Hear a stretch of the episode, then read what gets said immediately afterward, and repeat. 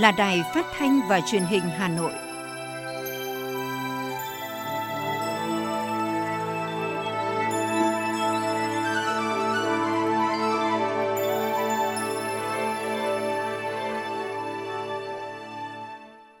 Thưa quý vị và các bạn, bây giờ là chương trình thời sự của Đài Phát thanh và Truyền hình Hà Nội, phát trực tiếp trên sóng phát thanh tần số ép em chín mươi mê ga héc. Chương trình tối nay thứ năm, ngày mười tháng ba năm hai nghìn không trăm hai mươi hai có những nội dung chính sau đây.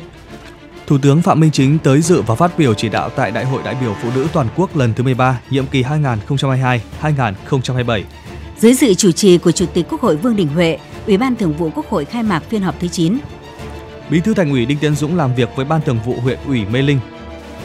Kháng thể đơn dòng dự phòng cô vít mười chín đầu tiên được cấp phép trên thế giới về Việt Nam. Phần tin thế giới có những tin chính, lãnh đạo các nước chúc mừng Tổng thống đắc cử của Hàn Quốc. Hạ viện Mỹ thông qua ngân sách nhằm tránh nguy cơ đóng cửa chính phủ. Tổ chức Y tế Thế giới cảnh báo virus gây bệnh cô vít mười chín tiếp tục biến đổi. Sau đây là nội dung chi tiết.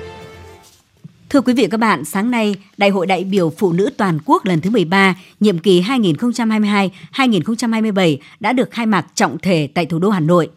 Phát biểu chỉ đạo đại hội, Thủ tướng Phạm Minh Chính nhấn mạnh trong suốt chiều dài lịch sử dựng nước và giữ nước, dù ở bất cứ giai đoạn hoàn cảnh nào, với bản lĩnh, ý chí, nghị lực, lòng nhân ái, nhân hậu, đức hy sinh và sự nỗ lực phấn đấu vươn lên, phụ nữ Việt Nam đã vượt qua mọi nghịch cảnh, rào cản, định kiến, khó khăn, trở ngại, có những đóng góp cống hiến to lớn, góp phần xây dựng và bảo vệ vững chắc non sông gấm vóc Việt Nam. Thay mặt lãnh đạo Đảng, Nhà nước, Thủ tướng Phạm Minh Chính nhiệt liệt chúc mừng, ghi nhận và biểu dương những thành tích to lớn của phong trào phụ nữ và Hội Liên hiệp Phụ nữ Việt Nam trong thời kỳ vừa qua, những đóng góp bền bỉ to lớn của các thế hệ tiếp nối thế hệ phụ nữ nước ta ngày càng tô thắm thêm truyền thống tốt đẹp của phụ nữ Việt Nam và tiếp tục khẳng định lời khen tặng của Chủ tịch Hồ Chí Minh kính mến. Non sông gấm vóc Việt Nam do phụ nữ ta, trẻ cũng như già, ra sức dệt thêu mà thêm tươi đẹp, rực rỡ. Phân tích những cơ hội, thuận lợi và khó khăn, thách thức hiện nay, Thủ tướng nhấn mạnh, trong giai đoạn tới, Hội Liên hiệp Phụ nữ Việt Nam cần nắm vững, quán triệt sâu sắc và có những giải pháp, biện pháp cụ thể mạnh mẽ, khả thi để đưa chủ trương, chính sách của Đảng, Nhà nước vào cuộc sống, đồng thời tiếp tục khẳng định vai trò, vị thế là tổ chức tiên phong về bình đẳng giới và sự phát triển của phụ nữ Việt Nam có tầm ảnh hưởng trong khu vực và trên trường quốc tế. Khơi dậy ý chí khát vọng tinh thần yêu nước, tự hào dân tộc, phát huy truyền thống tốt đẹp của phụ nữ Việt Nam, phát huy vai trò của tổ chức hội và các tầng lớp phụ nữ trong xây dựng vun đắp giá trị gia đình Việt Nam. Thủ tướng tin tưởng hoạt động của Hội Liên hiệp Phụ nữ Việt Nam sẽ có nhiều đổi mới, nâng tầm bứt phá hơn nữa, đóng góp xứng đáng vào việc thực hiện thắng lợi nghị quyết đại hội lần thứ mười ba của Đảng vì một nước Việt Nam dân giàu, nước mạnh, dân chủ, công bằng, văn minh, và vì sự phát triển hùng cường và thịnh vượng của đất nước. Sáng nay tại nhà Quốc hội, dưới sự chủ trì của Chủ tịch Quốc hội Vương Đình Huệ, Ủy ban Thường vụ Quốc hội khai mạc phiên họp thứ chín. Theo dự kiến, chương trình phiên họp diễn ra theo hai đợt. Đợt một diễn ra trong ba ngày rưỡi, từ ngày mười đến ngày mười sáu tháng ba năm hai nghìn không trăm hai mươi hai, và đợt hai diễn ra trong bốn ngày, từ ngày hai mươi hai đến ngày hai mươi lăm tháng ba năm hai nghìn không trăm hai mươi hai. Phát biểu khai mạc phiên họp, Chủ tịch Quốc hội Vương Đình Huệ nêu rõ tại phiên họp lần này, Ủy ban Thường vụ Quốc hội xem xét khối lượng công việc khá lớn cho công tác lập pháp, trong đó cho ý kiến đối với ba dự án luật trình Quốc hội, cho ý kiến lần đầu, cho ý kiến với hai dự án luật và một dự án dự thảo nghị quyết trình Quốc hội, xem xét thông qua tại kỳ họp thứ ba.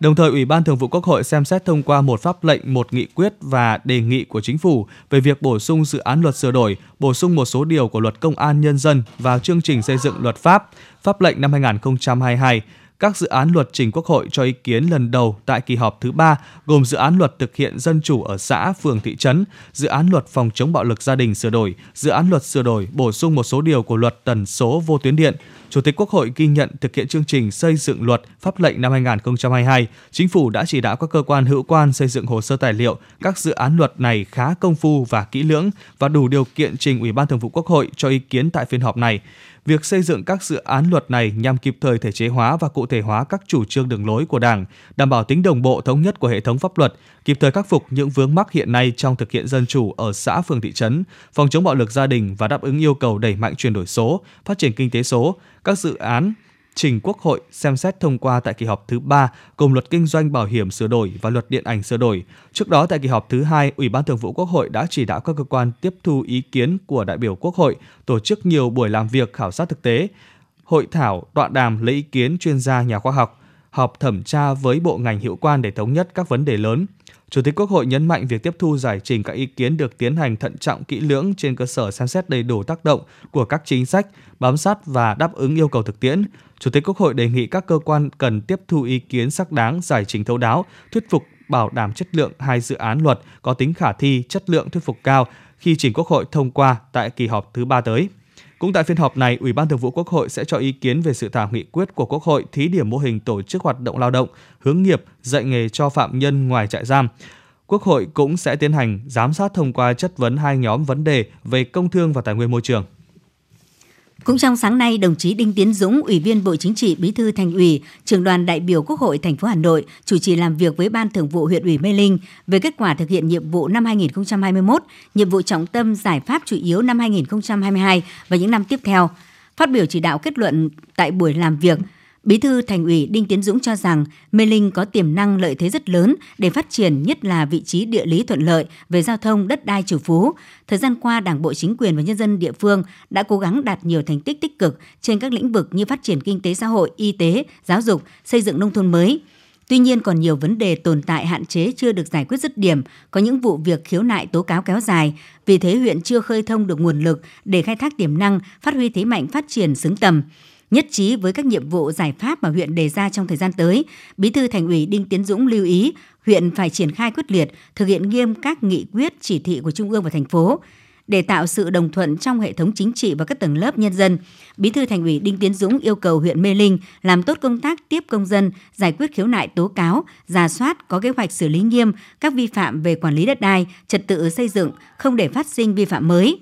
Đồng chí nhấn mạnh quan điểm chỉ đạo của thành phố là đối với các vi phạm cũ phải từng bước xử lý theo đúng pháp luật, ngăn chặn các vi phạm mới phát sinh. Nếu xảy ra thì không những phải xử lý dứt điểm mà trước hết người đứng đầu cấp ủy chính quyền phải chịu trách nhiệm.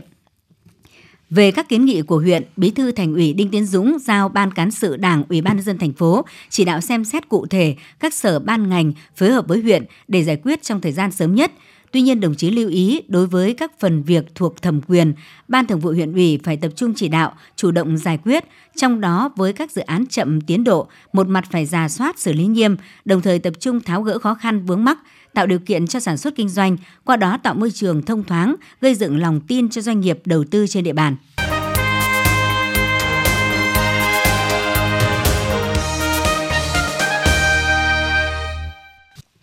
Thưa quý vị và các bạn, tại văn bản số một nghìn bốn trăm tám mươi bảy, Thủ tướng Chính phủ Phạm Minh Chính vừa yêu cầu Bộ Y tế khẩn trương chỉ đạo thực hiện nghị quyết số mười bốn của Chính phủ về việc mua vaccine cho trẻ em từ năm đến dưới mười hai tuổi, kiểm điểm làm rõ trách nhiệm và xử lý các tổ chức cá nhân để chậm trễ theo đúng quy định. Tiếp theo, tại văn bản một nghìn năm trăm lẻ bốn, Thủ tướng yêu cầu Bộ Y tế trong ngày hôm nay phải báo cáo giải trình việc mua vaccine cho trẻ em từ năm đến dưới mười hai tuổi. Trước đó, tại nghị quyết số mười bốn, Chính phủ quyết định đồng ý việc Thủ tướng Chính phủ cho phép áp dụng hình thức lựa chọn nhà thầu trong trường hợp đặc biệt theo quy định tại Điều hai mươi sáu Luật Đấu thầu đối với việc mua hai mươi mốt phẩy chín triệu liều vaccine phòng covid mười chín của Pfizer cho trẻ em từ năm đến dưới mười hai tuổi. Chính phủ giao Bộ Y tế chịu trách nhiệm tổ chức thực hiện việc mua, triển khai tiêm vaccine phòng covid mười chín của Pfizer cho trẻ em từ năm đến dưới mười hai tuổi, bảo đảm khoa học, an toàn và hiệu quả. Bộ Y tế vừa cấp phép chính thức sử dụng kháng thể đơn dòng Evusheld của AstraZeneca.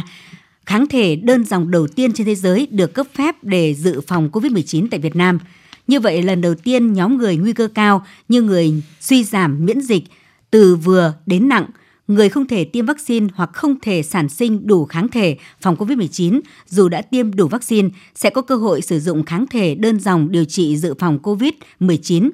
Evusheld là kháng thể đơn dòng đầu tiên trên thế giới được Cơ quan Quản lý Thực phẩm và Dược phẩm Hoa Kỳ cấp phép nhằm dự phòng trước virus SARS-cô vê hai, đặc biệt trên nhóm người nguy cơ cao, nhóm người yếu thế, suy giảm miễn dịch, nhóm người không có khả năng sinh kháng thể dù đã được tiêm đủ liều vaccine phòng covid mười chín hoặc những người không thể tiêm vaccine.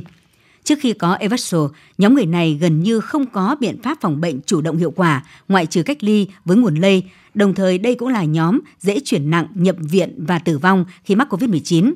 Khác với vaccine, Chỉ vài giờ sau khi tiêm Evusheld, cơ thể đã có đủ lượng kháng thể cần thiết để bảo vệ không mắc covid mười chín với hiệu quả lên tới tám mươi ba phần trăm và không có trường hợp nào bệnh nặng hay tử vong trong suốt sáu tháng theo dõi trong nghiên cứu PROVEN của AstraZeneca. Thưa quý vị và các bạn, số ca ép không tại Hà Nội đang tăng nhanh, trong đó có nhiều ca là những công nhân lao động trong các doanh nghiệp. Điều này khó tránh khỏi khi chúng ta đang mở cửa trở lại nền kinh tế và xác định sống chung với covid mười chín.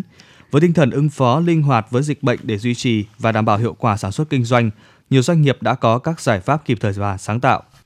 Công ty cổ phần Xích Líp Đông Anh có hơn một nghìn ba trăm lao động, con số ép không hiện phải nghỉ làm lên tới hơn hai trăm người, trong khi các đơn hàng đang vào đợt cao điểm, nếu chậm giao sẽ bị đối tác phạt theo hợp đồng. Vì vậy, một mặt vừa áp dụng các biện pháp phòng chống dịch của Bộ Y tế khi công nhân đến làm, công đoàn công ty còn tham mưu với ban lãnh đạo tăng cường thành lập một trăm hai mươi lăm tổ an toàn Covid với hơn ba trăm bảy mươi thành viên. Theo sáng kiến của Liên đoàn Lao động thành phố, đồng thời tập huấn cho các thành viên trong tổ có thể thực hiện test nhanh Covid. Tuy nhiên, do tình hình số ca ép không tăng nhanh nên công ty vẫn thiếu hụt nghiêm trọng nhân lực trong từng khâu. Vì vậy, bên cạnh việc tăng ca, công đoàn công ty đã có thêm sáng kiến đối với các ép không không có triệu chứng. Ông Nguyễn Minh Tuấn, Chủ tịch Công đoàn, trưởng phòng kinh doanh Công ty Cổ phần Xích Líp Đông Anh. Một biện pháp nữa công ty đang thực hiện để đảm bảo sản xuất đó là xem xét các cái trường hợp ép không đi làm. Tất nhiên, để làm được việc này thì công ty cũng đã liên hệ để được sự đồng ý của địa phương cũng như bản thân của người lao động. Và người lao động phải đảm bảo đủ sức khỏe để làm việc. Yêu cầu các trường hợp này thực hiện các biện pháp làm việc giãn cách tăng cường hay còn gọi là mô hình bong bóng. Như đeo ruy băng đỏ ở tay để nhận biết, tự mang đồ ăn, nước uống ở nhà đi và nghỉ ngơi, đi lại, khai báo vân tay ở một khu vực bố trí riêng, tách biệt với các bộ nhân viên khác. Đề nghị nhà nước xem xét các cái trường hợp ép không không có biểu hiện hoặc là có sức khỏe tốt được làm việc để đảm bảo thu nhập cho người lao động. Theo báo cáo của ngành dệt may Hà Nội, trong tổng số mười tám nghìn người lao động ngành dệt may có hơn sáu nghìn lao động bị ép không. Một công ty có một nghìn hai trăm công nhân thì khoảng bốn trăm người ép không. Đơn vị nhiều nhất có năm nghìn lao động thì hơn một nghìn người ép không. Hiện đã có ba mươi sáu doanh nghiệp có người mắc covid mười chín khiến các doanh nghiệp thiếu người làm trầm trọng. Không chỉ các công ty dệt may mà các doanh nghiệp ngành nghề khác cũng có nhiều người lao động bị ép không, ảnh hưởng đến tiến độ hoạt động của đơn vị. Tính đến hết tuần qua, Công đoàn Xây dựng Hà Nội có hơn một nghìn người bị ép không nên tổng số hơn mười sáu nghìn công nhân viên chức, người lao động. Điều này đang gặp khó khăn cho việc thực hiện tiến độ sản xuất kinh doanh. Ông Hoàng Thanh Sơn, Chủ tịch Công đoàn ngành dệt may Hà Nội và ông Tạ Văn Dưỡng, trưởng phòng chính sách pháp luật và quan hệ lao động, Liên đoàn Lao động thành phố Hà Nội nói: thì họ đành phải dồn các cái bộ phận phân xưởng vào để phục vụ sản xuất và ưu tiên sản xuất các mặt hàng, các cái đơn hàng mà gấp hoặc là có thể tăng ca thêm. Còn về phía công đoàn thì chúng tôi cũng tuyên truyền, vận động và đặc biệt là cũng nhất là trong cái đội cán bộ công đoàn tại các phân xưởng làm sao là nhắc nhở anh em nâng cao ý thức về công tác phòng chống dịch bệnh năm K. Tất nhiên là chúng ta cũng vẫn phải thực hiện nghiêm về công tác phòng dịch. Tuy nhiên là về các cái thủ tục, về các cái quy định của nhà nước, của thành phố cũng cần có cái linh hoạt, cái thích ứng để tạo điều kiện thuận lợi nhất để các cái doanh nghiệp và người lao động để đảm bảo cái ổn định cái sản xuất. Để khắc phục thiếu hụt lao động, các doanh nghiệp đã điều động nhân sự tại các bộ phận, phân xưởng hỗ trợ nhau, bố trí cho công nhân làm thêm giờ hưởng mức lương một trăm năm mươi đến hai trăm phần trăm. Có công ty thực hiện lại phương án ba tại chỗ để tránh cho công nhân bị nhiễm từ trong gia đình. Đồng thời đàm phán với khách hàng giãn ngày giao hàng bởi đây là tình trạng bất khả kháng cũng như để đảm bảo sức khỏe cho người lao động. Các quy định phòng chống dịch cũng như các tiêu chí đánh giá dịch hiện đang dần được thay đổi, phù hợp với diễn biến của dịch bệnh. Vì vậy, các doanh nghiệp cũng rất mong muốn nhận được thêm sự hỗ trợ về mặt chính sách từ các cấp quản lý để có thể vừa phòng chống dịch hiệu quả, vừa đảm bảo hiệu suất lao động. Theo báo cáo của các địa phương năm hai nghìn không trăm hai mươi hai, với việc các dự án tiếp tục được mở rộng quy mô và triển khai mới tại nhiều địa phương trên cả nước, nên nhu cầu sử dụng lao động ở các địa phương có xu hướng tăng lên như Bình Dương, Long An, Hải Phòng, Tây Ninh, Kiên Giang, Cà Mau, Bắc Ninh, Hà Nội. Trong khi đó, việc thiếu hụt lao động vẫn diễn ra ở nhiều địa phương, ngành với nhiều mức độ, đặc biệt là ở các địa phương có nhiều khu công nghiệp. Việc thiếu hụt này còn có thể kéo dài, cần có nhiều giải pháp trong thời gian tới. Tổng Liên đoàn Lao động Việt Nam đã đề nghị các cấp công đoàn cần tiếp tục chăm lo tốt cho người lao động, đẩy mạnh tuyên truyền định hướng cho người lao động sớm trở lại doanh nghiệp, khuyến khích Liên đoàn Lao động các tỉnh, thành phố phối hợp với nhau để tuyển dụng điều phối lao động, qua đó góp phần ổn định đời sống việc làm cho đoàn viên người lao động.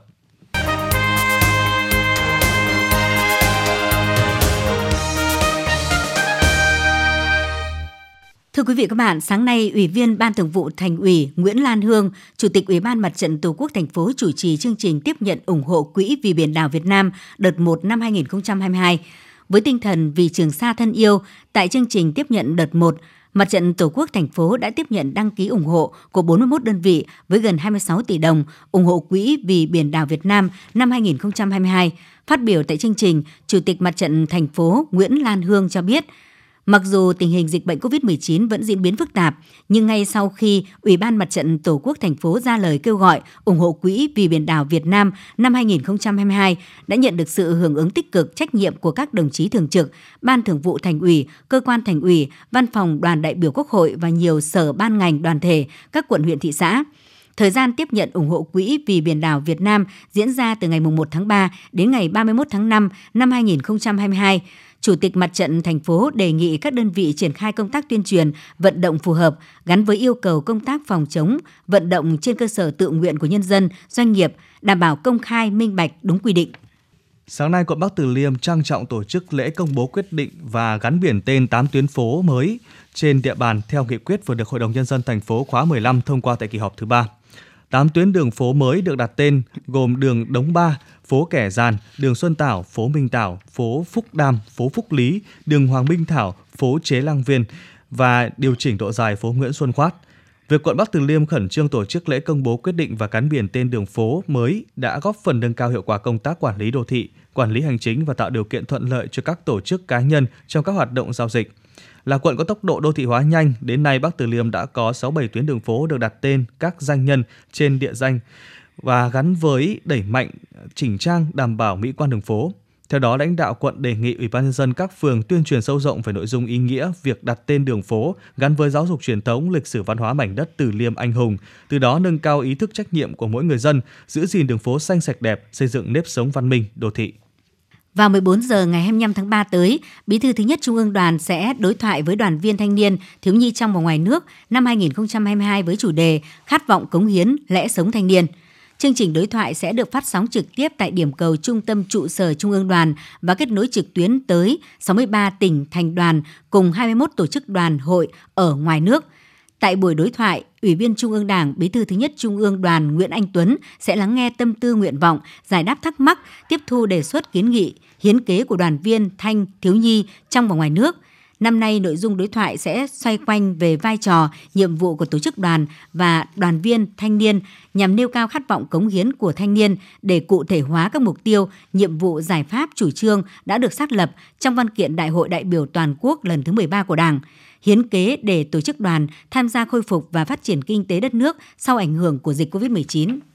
Ban nghiên cứu phát triển kinh tế tư nhân thuộc Hội đồng Tư vấn Cải cách Thủ tục Hành chính của Thủ tướng Chính phủ và Hội đồng Tư vấn Du lịch tê a pê đã có thư gửi Thủ tướng Chính phủ nêu lên các rào cản y tế gây trở ngại cho du khách quốc tế vào Việt Nam. Trong thư, hai đơn vị này cho biết những quan ngại liên quan đến các điều kiện y tế được đề xuất cũng như các khuyến nghị về vấn đề này, cho rằng các quy định cần đơn giản nhất đến mức có thể và tránh lặp lại những sai lầm tương tự ở một số điểm đến du lịch quốc tế khác, làm cho các điểm đến này kém hấp dẫn. Hai đơn vị trên khuyến nghị nên loại bỏ các yêu cầu xét nghiệm trước khi bay và ngay khi đến.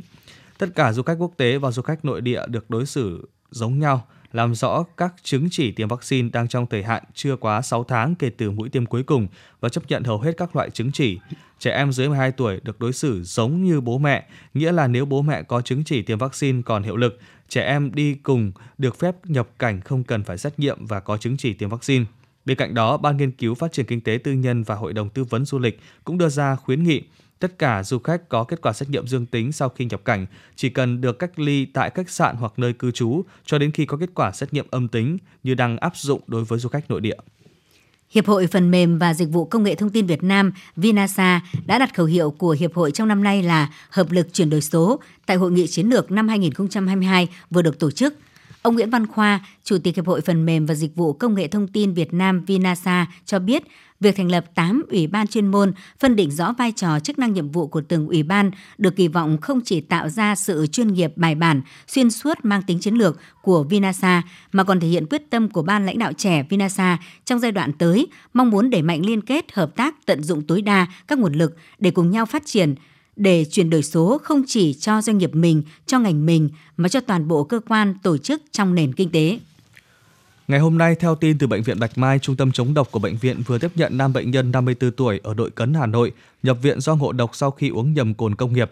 Trước khi nhập viện một ngày, bệnh nhân có uống nhầm khoảng một trăm mi-li-lít cồn, sau đó xuất hiện các triệu chứng đau đầu, chóng mặt, nhìn mờ. Trung tâm chống độc đã xét nghiệm chai cồn do gia đình mang tới và kết quả độc độ cồn công nghiệp methanol là năm mươi sáu phần trăm. Do đến bệnh viện kịp thời và được xử lý lọc máu khẩn cấp nên nam bệnh nhân đã qua cơn nguy kịch.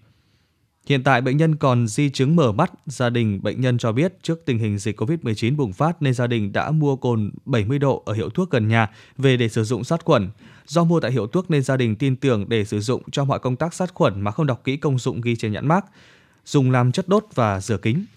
Bác sĩ Nguyễn Trung Nguyên, Giám đốc Trung tâm chống độc Bệnh viện Bạch Mai cho biết loại cồn sát trùng cần dùng phổ biến là ethanol, còn cồn công nghiệp methanol lại là hóa chất độc hại, không được dùng làm sát trùng. Vấn đề cần cảnh báo ở đây là sản phẩm cồn công nghiệp methanol nêu trên có nguy cơ rất cao gây ngộ độc cho người sử dụng.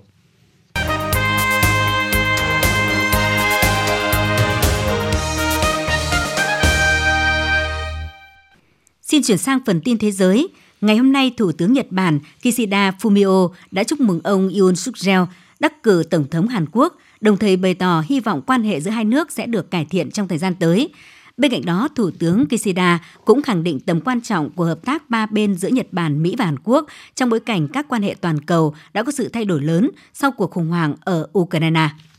Trong khi đó, người phát ngôn Nhà Trắng đã chúc mừng Tổng thống đắc cử Yoon Suk-yeol, đồng thời cho biết Tổng thống Joe Biden mong muốn phối hợp chặt chẽ với nhà lãnh đạo mới của Hàn Quốc để mở rộng hợp tác giữa hai nước đồng minh. Theo các nhà quan sát, việc Tổng thống đắc cử Yoon Suk-yeol nhận được cuộc gọi chúc mừng từ Tổng thống Mỹ Joe Biden vài giờ sau khi giành chiến thắng có thể là tín hiệu về cuộc gặp thượng đỉnh đầu tiên giữa hai nhà lãnh đạo Hàn-Mỹ vào cuối tháng năm tới. Ngày hôm nay, Tổng thống Hàn Quốc sắp mãn nhiệm Moon Jae-in đã chúc mừng Tổng thống đắc cử Yoon Suk-yeol giành chiến thắng trong cuộc bầu cử Tổng thống lần thứ hai mươi của Hàn Quốc. Trong cuộc điện đàm, hai nhà lãnh đạo đã thảo luận về cách thức chuyển giao quyền lực suôn sẻ. Theo kế hoạch, ông Yoon Min, Chánh văn phòng Tổng thống sẽ gửi hoa chúc mừng đến ông Yoon Suk-yeol vào cuối ngày hôm nay. Tổng thống đắc cử Yoon Suk-yeol dự kiến sẽ chính thức nhậm chức vào ngày mười tháng năm. Bộ Quốc phòng Mỹ ngày hôm qua loại trừ khả năng cung cấp máy bay chiến đấu cho Ukraine vì đây sẽ là một động thái nguy cơ cao dẫn tới căng thẳng leo thang trong quan hệ Nga với Tổ chức Hiệp ước Bắc Đại Tây Dương NATO. Người phát ngôn Lầu Năm Góc John Kirby giải thích rằng việc chuyển máy bay em i giê hai mươi chín cho Ukraine chỉ tạo ra thay đổi nhỏ trong tương quan lực lượng với Nga, đồng thời nhấn mạnh rằng Mỹ hỗ trợ Ukraine bằng việc cung cấp các loại vũ khí. Ngày hôm qua, Nghị viện châu Âu E P đã bỏ phiếu thông qua một dự luật không mang tính ràng buộc, theo đó yêu cầu chấm dứt chương trình hộ chiếu vàng cấp quốc tịch Liên minh châu Âu E U cho các nhà đầu tư lớn nước ngoài. Các nghị sĩ E P cũng yêu cầu áp dụng các quy định trên toàn E U về cấp thị thực vàng, loại thị thực cho phép định cư áp dụng theo cùng một nguyên tắc đối với việc cấp hộ chiếu vàng. Động thái này được đưa ra trong bối cảnh các nước phương Tây áp đặt trừng phạt Nga liên quan vấn đề Ukraine. Người phát ngôn Tổng thư ký Liên Hợp Quốc ông Stephane Dujarric kêu gọi các biện pháp trừng phạt Nga không được phép gây tổn hại tới lợi ích của người dân nước này. Trong một diễn biến liên quan, Giám đốc điều hành công ty dịch vụ tài chính Sovereign Wealth Management, ông Gary Korolev, nhận định các nước châu Âu không thể áp đặt lệnh cấm hoàn toàn dầu mỏ và các sản phẩm năng lượng khác của Nga. Giữa lúc lạm phát tại khu vực sử dụng đồng tiền chung euro đã chạm các mức cao kỷ lục kể cả trước khi Nga tiến hành chiến dịch quân sự tại Ukraine, các nhà hoạch định chính sách đã được dự đoán sẽ tuyên bố chấm dứt chính sách kích thích kéo dài nhiều năm qua, mở đường cho một đợt nâng lãi suất vào cuối năm nay. Nhưng tình hình chiến sự tại Ukraine đã làm lung lay sự đồng thuận đó và hai mươi lăm thành viên Hội đồng Thống đốc E C B sẽ bước vào cuộc họp ngày hôm nay với những quan điểm trái chiều, từ đó làm tăng khả năng sẽ có một sự bất ngờ về chính sách.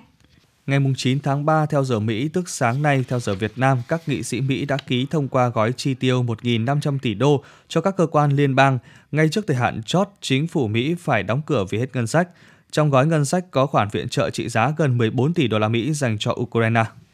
Ngoài thiên đường nghỉ dưỡng Bali, chính quyền Indonesia vừa cho phép hai đảo Bintan và Batam của tỉnh quần đảo Riau áp dụng quy định miễn cách ly nhập cảnh đối với du khách quốc tế. Để đủ điều kiện miễn cách ly, du khách quốc tế phải có chứng chỉ đã tiêm đầy đủ hai mũi vaccine ngừa covid mười chín và có kết quả xét nghiệm R T P C R âm tính, được thực hiện bốn mươi tám giờ trước khi khởi hành. Ngoài ra, du khách nước ngoài cũng phải có thị thực hợp lệ và xuất trình bằng chứng đã thanh toán cho tour du lịch hoặc tiền phòng khách sạn, đồng thời phải có bảo hiểm y tế để điều trị covid mười chín. Đại dịch covid mười chín chưa thể chấm dứt, có thể kéo dài và virus gây bệnh tiếp tục biến đổi. Tổng giám đốc Tổ chức Y tế Thế giới W H O Tedros Adhanom Ghebreyesus cũng đưa ra nhận định này, gần hai năm sau khi lần đầu tiên ông sử dụng cụm từ đại dịch để cảnh báo thế giới về mối đe dọa này ngày càng tăng từ covid mười chín. Phát biểu tại một cuộc họp báo ngày hôm qua, hai ngày trước thời điểm tròn hai năm ngày W H O chính thức tuyên bố covid mười chín là đại dịch, Tổng giám đốc Tổ chức Y tế Thế giới W H O nêu rõ hơn sáu triệu người đã tử vong, trong khi gần bốn trăm bốn mươi triệu ca mắc covid mười chín đã được ghi nhận trên toàn cầu. Theo Tổng giám đốc W H O, khi virus gây bệnh tiếp tục biến đổi, các nước trên thế giới tiếp tục gặp nhiều khó khăn trong việc phân bổ vaccine khi tiến hành xét nghiệm và điều trị.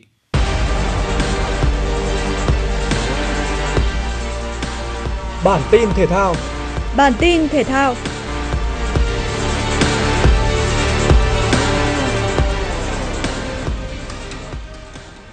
Lợi thế dẫn bàn của Paris Saint-Germain ở lượt đi vòng một phần tám cũng không thể giúp đội bóng nước Pháp giành quyền đi tiếp tại Champions League sau khi họ để thua với tỷ số một ba trên sân Bernabeu của Real Madrid. Mbappe là người ghi bàn mở tỷ số cho đội khách ở trận đấu này, nhưng cú hat-trick chỉ trong mười bảy phút của Benzema đã phá tan giấc mơ của đội bóng nước Pháp, qua đó giúp Real Madrid giành quyền vào tứ kết Champions League với chiến thắng chung cuộc ba hai sau hai lượt trận. Theo UEFA, Benzema ở tuổi ba mươi tư tám mươi ngày đã trở thành cầu thủ lớn tuổi nhất lịch sử lập hat-trick trong một trận đấu tại Champions League, vượt qua kỷ lục cũ của Oliver Giroud trong trận gặp Sevilla. Ba pha lập công ở phút sáu mươi mốt, bảy mươi sáu và bảy mươi tám còn giúp Benzema vượt qua huyền thoại Alfredo Di Stefano để trở thành cây săn bàn tốt thứ ba lịch sử Real Madrid. Tính tổng cộng ở mùa này, Benzema đã ghi ba mươi bàn trên mọi mặt trận và có mười hai pha kiến tạo thành bàn sau ba mươi ba trận. Ở trận đấu cùng giờ, do đã có được chiến thắng năm không trước Sporting Lisbon ở trận lượt đi, thế nên ở trận lượt về, Man City chỉ tung ra đội hình gồm nhiều cầu thủ dự bị. Nắm thế trận chủ động và kiểm soát, thế nhưng Man City không thể tạo ra được nhiều cơ hội ăn bàn trước hàng thủ của đội khách. Cơ hội tốt nhất mà đoàn quân huấn viên Pep Guardiola có được ở hiệp đấu đầu tiên là pha dứt điểm hỏng của Sterling ở phút ba mươi tám. Sang hiệp hai, ngay ở phút bốn mươi bảy, Gabriel Jesus đã đưa được bóng vào lưới Sporting Lisbon. Thế nhưng tiền đạo của Man City đã ở trong tư thế việt vị và bàn thắng không được công nhận. Chủ động cầm bóng và nắm giữ thế trận, Man City đã giữ sức trong khi Sporting Lisbon tỏ ra khá yếu ớt trong những đợt tấn công. Trận đấu kết thúc với tỷ số không đều. Man City giành vé vào tứ kết Champions League với tổng tỷ số sau hai lượt trận là năm không. Như vậy, tính đến sáng nay, ban tổ chức đã xác định được bốn đội bóng vào tứ kết Champions League năm nay, gồm có Bayern Munich, Liverpool, Real Madrid và Man City. Chủ nhân của bốn tấm vé còn lại sẽ được xác định sau các trận diễn ra vào ngày mười sáu và mười bảy tháng ba tới. Sáng nay, vòng một phần tám Europa League đã diễn ra hai trận lượt đi. Cả hai trận đấu này đều diễn ra với ưu thế nghiêng về đội bóng làm khách. Trên sân nhà Dragao, Porto đã không thể có được một kết quả tốt trước Lyon. Đội bóng tới từ nước Pháp vượt qua đối thủ với chiến thắng một không và người ghi bàn là cựu cầu thủ a xê Milan, Lucas Paqueta. Trong khi đó, ở trận đấu diễn ra trên sân Benito Villamarín, Eintracht Frankfurt đã có được chiến thắng hai một trước Real Betis. Những người lập công cho đội khách là Philip Costic và Daichi Kamada, trong khi Real Betis gỡ được một bàn bởi Nabil Fekie. Các trận đấu lượt về của vòng một phần tám Europa League sẽ diễn ra sau đây tám ngày nữa. Dự báo thời tiết vùng châu thổ sông Hồng và khu vực Hà Nội đêm mùng mười ngày mười một tháng ba. Vùng đồng bằng Bắc Bộ đêm và sáng có mưa nhỏ, mưa phùn và sương mù, nhiệt độ từ mười chín đến hai mươi sáu độ C. Vùng núi Ba Vì Sơn Tây đêm và sáng có mưa nhỏ, mưa phùn và sương mù, nhiệt độ từ mười chín đến hai mươi ba độ C. Ngoại thành từ Phúc Thọ tới Hà Đông đêm và sáng có mưa phùn và sương mù, nhiệt độ từ hai mươi đến hai mươi lăm độ C. Phía Nam từ Thanh Oai, Thường Tín đến Ứng Hòa đêm và sáng có mưa nhỏ, mưa phùn và sương mù, nhiệt độ từ hai mươi đến hai mươi tư độ C. Mê Linh, Đông Anh, Sóc Sơn đêm và sáng có mưa nhỏ, mưa phùn và sương mù, nhiệt độ từ mười tám đến hai mươi ba độ C. Trung tâm thành phố Hà Nội đêm và sáng có mưa phùn và sương mù, nhiệt độ từ hai mươi đến hai mươi lăm độ C. Thank you.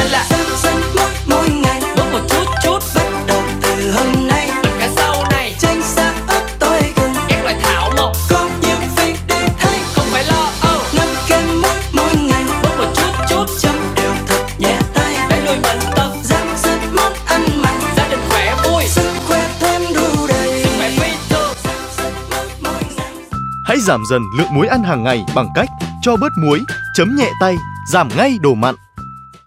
Chương trình Thời sự tối của Đài Phát thanh Truyền hình Hà Nội đến đây là kết thúc. Chỉ đạo nội dung Phó Tổng biên tập Nguyễn Tiến Dũng, thực hiện chương trình biên tập viên Kiều Oanh, đạo diễn Kim Oanh cùng các phát thanh viên Quang Anh,